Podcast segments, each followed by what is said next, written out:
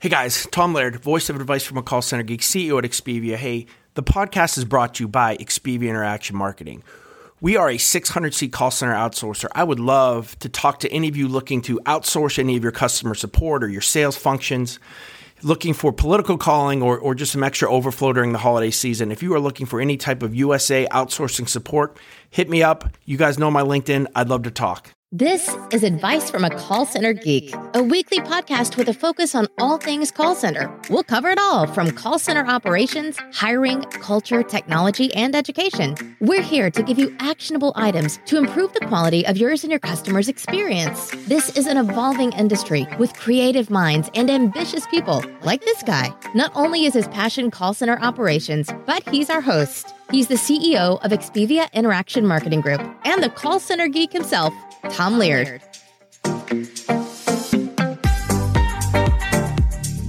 What's up, everybody? Welcome back to another episode of Advice from a Call Center Geek, the call center contact center podcast. We try to give you some actionable items, take back in your contact center, improve the overall quality, improve your agent experience, hopefully improve the customer experience as well.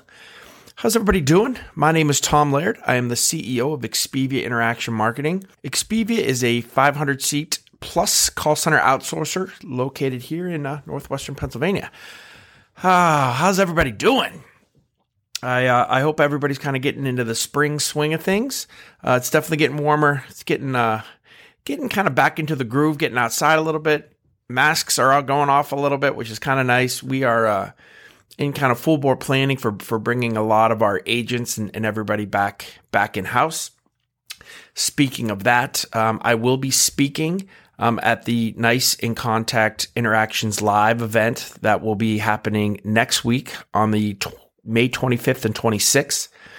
Um, it's free, right? So you just kind of log in and uh, there's no cost to it. There's a ton of really cool speakers. So I will be speaking um, the last day on the twenty-sixth.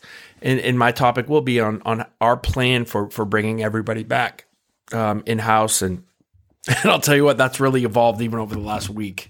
So I'm trying to keep that thing up to date as as new new information comes out, you know, every single day on masks, no masks, uh, vaccinated, don't need to be vaccinated, all that stuff. So it's it's been a little bit uh, interesting, but so hopefully I can I can add some value there. Um, also, hey, just want to throw it out there. We have, you know, a, a ton of people. I've probably had three or four people this past week that are looking for new telephony platforms. If if you are in the market or looking, you know, hook. hit me up uh, on LinkedIn. Um, there's a lot of information I can give you on that so that you're kind of going to that with your eyes wide open. Um, and also, you know, make sure that you're joining the the LinkedIn uh, contact center, call center tips and tactics uh, LinkedIn group that we have there too. All right. So today um, I wanted to talk to you guys about putting in an action plan for your call center, right? Kind of looking at it holistically from the macro level and looking at different aspects and, and then putting a plan in to, to kind of change or evolve or improve those areas, right? So this is kind of something that I would do, you know, when, when we go in to consult on a contact center, and we do it, you know, a much in a much more robust um, way, but I think you can do this on your own as well, right? So you don't have to pay somebody to kind of come in and, and, and look at your contact center. If you, if you take it by little pieces, it's much more manageable than if you're looking at your overall center that you think may be struggling or the customer experience isn't right or your staffing isn't right. Uh, and, and looking at it, you know, overall, it, it can be overwhelming. So you got to really just break it down into pieces and then put little action plans into each of those pieces and then check that off and keep moving on to the next one, right? So here's, I think, ten or eleven kind of things that I would do if I came into your call center, right? And, and we'd sit down and And if I had some time, and these are some of the, the plans and, and some of the things that I would be looking at uh, to to fix or to improve your, your contact center. So hopefully you can kind of take some of these and, and put an action plan in for you and your team to, to kind of do it yourself. All right. So the first thing is, you know, obviously it's it's to listen and benchmark, right? How many of you call center managers really are, are listening to calls every day? Right. And a lot of times that kind of gets away from us because it can be monotonous. Right. So we're leaving that to Q A. We're leaving it to supervisors. But um, I, I would just tell you to take, even if it's twenty minutes, a half hour, um, a day and and listen to some calls. Listen to some calls by some some other reps. And if you're going to really do this, you know, get your team together to to listen and to start to benchmark things, right? So when we talk about benchmarking, we want to know, you know, service level, we we we can probably understand because you're looking at that every day. But what should be the talk time? What should be the hold time? What should be your average uh, handle time, right? Benchmark all that against your really good reps to get your goal, right? And a lot of times we don't do that. We just say, yeah, our, our talk time's about four minutes, right? Well, let's get it down to the point where we're saying our talk time is three minutes and forty-eight seconds. That's what our goal is, right? So that we understand and our teams understand kind of what we're shooting for. And it's not to punish people who are, uh, you know, higher than that, but it's to kind of then say, hey, there's probably something going on that we need to fix if things are kind of outside of that norm, whether the calls are too long or, or too short. I'd also benchmark your Q A, understand what, what the average score should be. Um, if it's super low, then obviously you have either some problems with what's going on in the center um, that we need to fix, or sometimes the scorecards stink, which we're going to talk about here in a little bit. Um, and you may need to do some type of rewrite on that. But I think the number one thing when I come in is to understand what the goals are for everything from service level to handle times to, you know, all the pieces after call work. Make sure that that is kind of written down. And when we start to train this, um, that's a that's a piece of, of what you do. So that's, you know, one of the big things I think that can help your your center. Uh, number two is is to spot volume trends, right? Make sure that you understand your your sale your sales and your service cycle for the year. Right now, a lot of you, this is kind of second nature, right? Especially if, say, you're a retailer and you know in the holidays, and a lot of you could probably even say, starting on October eighteenth, we start to see volume, right? But a lot of people are just kind of flying off the seat of their pants and get caught into into bad service levels or large calls in queue because there could have been anticipated volume that they they just didn't. So you need to to understand and, and look at where your uh, your trends are, and that needs to be benchmarked as well. You need to to know, you know, where your volume is coming from and when that volume hits every single year. So you need to be kind of digging into your reports and looking at call volumes over the past two, three years. Um, if you can't do that, then you got to get your technology upgraded, but you should be able to at least look at that by month by month or week by week, and even better yet, day by day, um, to understand, even if you don't have a robust W F M platform, right, to say, hey, you know, we're probably going to need a couple more reps, you know, third, fourth quarter because of, you know, what's going on. So again, make sure that you know that ahead of time, at least thirty to sixty days ahead of time when you're seeing those types of things. And you should be able to tell your upper management ahead of time, you know, what's about to happen so that you're not the one that, that kind of takes the, the brunt of it. Uh, number three is we talk about culture a lot, right, in these kind of consulting meetings. So again, I I can't say enough about how important culture is, and, and for you guys to be able to define it, um, define it as it correlates to your business overall, but Your your call center is different than the overall business. So make sure you understand what that culture is. Make sure you understand, you know, what type of people. Again, you guys know I've said it a hundred times, you know, our culture is a sunshine attitude with an entrepreneurial mindset. That boils down to attitude and effort. So we are hiring, we are incentivizing, um, we're promoting off of our culture, not just because somebody's a great rep or did really good on a program. And we're also hiring, which is something that we're going to talk about later, hiring off of our culture. So you cannot hire to culture if you don't know what that is. So that's probably one of the biggest things that I can tell you when it comes to attrition is actually just having the right person for, for your organization and your type of program there. All right, number four, how do you coach? Um, I think this is another big piece of not only improvement, but also attrition. Right? Do you have supervisors or management or leads that are, you know, very strict and want things done a certain way, and they maybe attack a little bit, and they're a little bit too, you know, coarse or rough, you know, when they're when they're coaching, and, and they, I don't want to say intentionally embarrass people, right? But they're calling people out in front of people. You know, that's the one of the number one reasons I see call center people leave. And, and you know, it's that old saying, you know, you don't leave the organization, you leave the you leave the manager. And how we coach has a has a big piece of that. So again, you know, making sure that we're we're kind of giving high fives and salutations and doing great jobs when they're on the floor or in a in a Slack channel that everybody sees, but we're coaching um, in kind of private, right? Um, and making sure that we're not embarrassing anybody. All right, uh, number five is is games and how much fun we're having. I don't want to spend a lot of time on this. We've spent so much time on this and other things, but um, that's a huge another piece. Most of you guys aren't doing a lot with that, right? And you wonder why you have attrition. You think sometimes maybe it's under it's beneath your reps, or if it's not your personality. And I think that, you know, those are all kind of cop-outs for, you know, the bottom line is people like to have fun at work.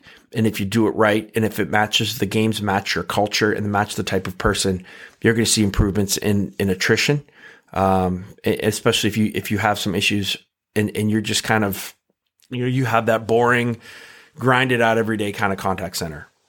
And those don't work, especially with the type of individuals that we have now in the younger and millennials. You know, you need to kind of, you know, see what type of people you have and, and, and kind of make those adjustments. All right, next we, you know, I really talk about Q A and is the scoring done properly? And again, we talk about culture, and I, I can't reiterate that enough, but what is the most important thing in your center? Is it the quality? Is it the sales piece? Um, is it engagement? Is it empathy? And you could say it's all of them, and that's fine, and we can score all those. Um, but a lot of times, Q A scorecards just take one or two of those things into really account for what people are doing, and they leave out other things, right? So if you're not scoring based on what you're, the outputs that you're looking, you can have a lot of issues. So that's another thing that you need to probably look at. Look at how you're scoring. See if it's if it needs updated. If it hasn't been updated in a, in a year or two, it probably does because things have changed, especially with COVID. So make sure that your Q A scoring is is up to snuff and, and it's where it should be. Uh, the, you know, the next one I, I is crazy to me, but it's I guess it makes sense is a lot of you and a lot of your teams don't understand the telephony platform that you're using to the full extent, right? You you use it for, you know, the utilitarian task of what you need to do every day. But I guarantee you, whether you're using NICE inContact or TalkDesk or Five Nine or Genesis or Avaya or whatever you're using, there are so many different tools, so many different things that you can use that platform for that you're not using. So again, this is a great management engagement um, process where we can bring everybody in. Everybody kind of talks about some of the best ways that they like to use the platform.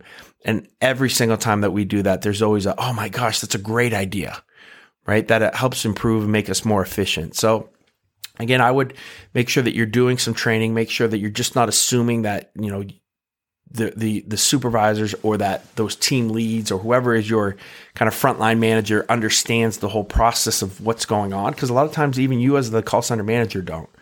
So that's something that you can definitely dig into and, and make your team better at that. Again, none of these things really cost money.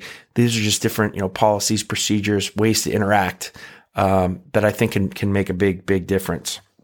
All right. Next, for those of you who are just, you know, hiring uh, reps and then you're picking and choosing the best reps to then become your, your team leads or your managers, make sure that you have a management trainee program. This is one of the number one things. Again, there's probably a lot of number one things I'm saying, but again, it's so important that you develop a plan, and whether that's a three-week plan, a six-month plan, it doesn't really matter, just so that you you have something on paper that you can take, train, understand, uh, make your, your supervisors understand what is expected of them from a culture standpoint, from a policy standpoint, from a procedure standpoint. So everybody's on the same page and everybody feels like, you know, they're doing and, and kind of rowing the boat in the same direction. Instead of just, you know, promoting somebody, letting them do their own way. Everybody's doing different things on every single team, and it's going to cause you a bigger headache. That's another huge piece of, of what we see that kind of goes wrong in centers, especially centers that are expanding and growing, right? So maybe you didn't really need to because you had two, two supervisors or leads, but now you just, you know, you're at six now and nothing really was in place. And that causes a lot of issues. So that's something that, you know, whether you're going to do it this year or next year, you know, take some time, take a, take a month or two, put a plan together. Use a just rip a bunch of the podcast episodes, rip a bunch of the stuff that we have from my blog, from other blogs, right? That that you can kind of use. You know, the, the material's already there. You don't need to re, rethink it or reinvent it. Um, just pull it, rip it apart, utilize it for for what you think uh, will be best for for your organization. The the other thing that we always discuss and talk about at all of these, and something that you probably need to look at, is how do you onboard, right? How do you train initially, right? How do you do initial training for your associates? How do you get them involved in your culture? Are you doing at-home training right now? Are you doing, you know, brick and mortar training? Um, are you just training the what screen to go to and what to click? Or are you training the tone and, and the message that you're trying to get across, and empathy? You know, there's a lot of different ways to do that. And again, it's like our call center. I mean, to be honest, if, if we get our associate to be here, you know, for more than ninety days, you know, they're probably going to be here for years. Right? So our job, you know, as, as we've seen, is to try to do the best we can with our onboarding, with our training, making it fun, making it engaging, you know, and giving them all the proper tools to make sure that we can get them to that ninety day period where they, they feel, you know, really comfortable.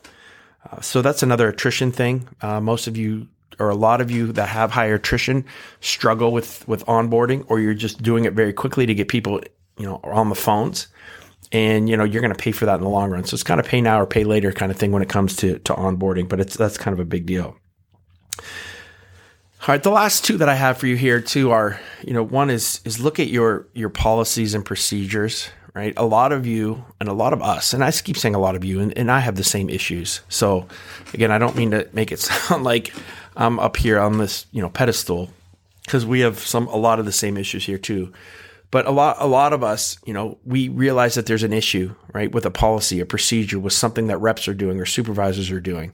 When you see that that happens, find a way to fix it and create a policy around it and put it in writing, right? Instead of just constantly having to fix the same thing over and over or come up with different solutions, you know, because a lot of times you forget what the heck you did to fix things, right? So make sure that when you are, you know, whether it is a, the way we interact with associates, what what we need to do during our shift, if there's a supervisor checklist, you know, all those things that can make things better, don't just do them, right? Go the go the next step and, and make it a policy. Uh, create a policy book for your organization. Now, that goes beyond just the H R handbook, right? But really how you operate in your contact center, keeping it down in writing, everybody understands it, and then that evolves and becomes part of your management training program as well, right? So everybody, again, is on the is on the same uh, same plan. So. And again, the last one too is, is just kind of looking at your H R policies and procedures as well. That kind of, I guess, ham and eggs with that, you know, making sure that, you know, you're not too strict, but you're still, you know, upholding things that matter to your culture. You know, the, we've had to really look at our policies and procedures and kind of relax them a little bit, to be honest. We were probably too strict when it came to kind of how we used to operate, you know, with my mentality of being probably a little bit more old school of, you know, coming up in the early two thousands, maybe late nineteen nineties. Um, and again, as you guys, a lot of you know, you know, I came from a financial services call center background. So it was very strict when it came to data security and no cell phones. And, you know, everybody had a dress code and, you know, those types of things. But I think with COVID and a lot of these things that have just really come up in the last, you know, couple of years with millennials, with the way that people are interacting with work from home, you know, we've really had to take a look at at how we operate and how we want our reps to operate. And feel comfortable, right? And, and want to come to work. So I think that's another another thing to kind of really look at and, and kind of write down and, and take a look at your policies and procedures and, and kind of put them in place. So I don't know. I think that's about eleven, uh, eleven different things that you can look at to to kind of do your own consult on your contact center. Um, you know, even if you take every single quarter and you're looking at one or two of these to to really try to improve by the end of the year, right? You're going to be uh, in a way better place from a from the contact center operations standpoint. So again, take bits and pieces. Don't look at, oh my gosh, my my center screwed up. Just look at little pieces of of what you you have to fix. Take some time, you know, get a team effort in there. Bring your supervisors in, talk to them about it, get them on board, um, and and constantly be be enhancing and improving your contact center. So again, I hope that that helps, guys. Um, and I will uh, I'll talk to all of you next week. Again, please look at our, uh, we have our Facebook community for Advice from a Call Center Geek. We have our LinkedIn uh, call center tips and tactics that I'd love to see you guys join. Uh, there also is the S M S texting group that if you have any questions or want to talk to me directly, um, it is eight one four, two four seven, zero three six six. Just text um, call center and it'll get you signed up for that. And there'll be an actual interaction that we can have if you have any questions. And again, follow me on LinkedIn or or hit me up on LinkedIn. I'm I'm here to help in any possible way, including including any uh, call center software or tips and tactics or operational things that, that you may want to ask me. No charge at all for any of that. Just trying to trying to help and, and add some value. Thanks, guys. And again, I'll, uh, I'll talk to you guys next week.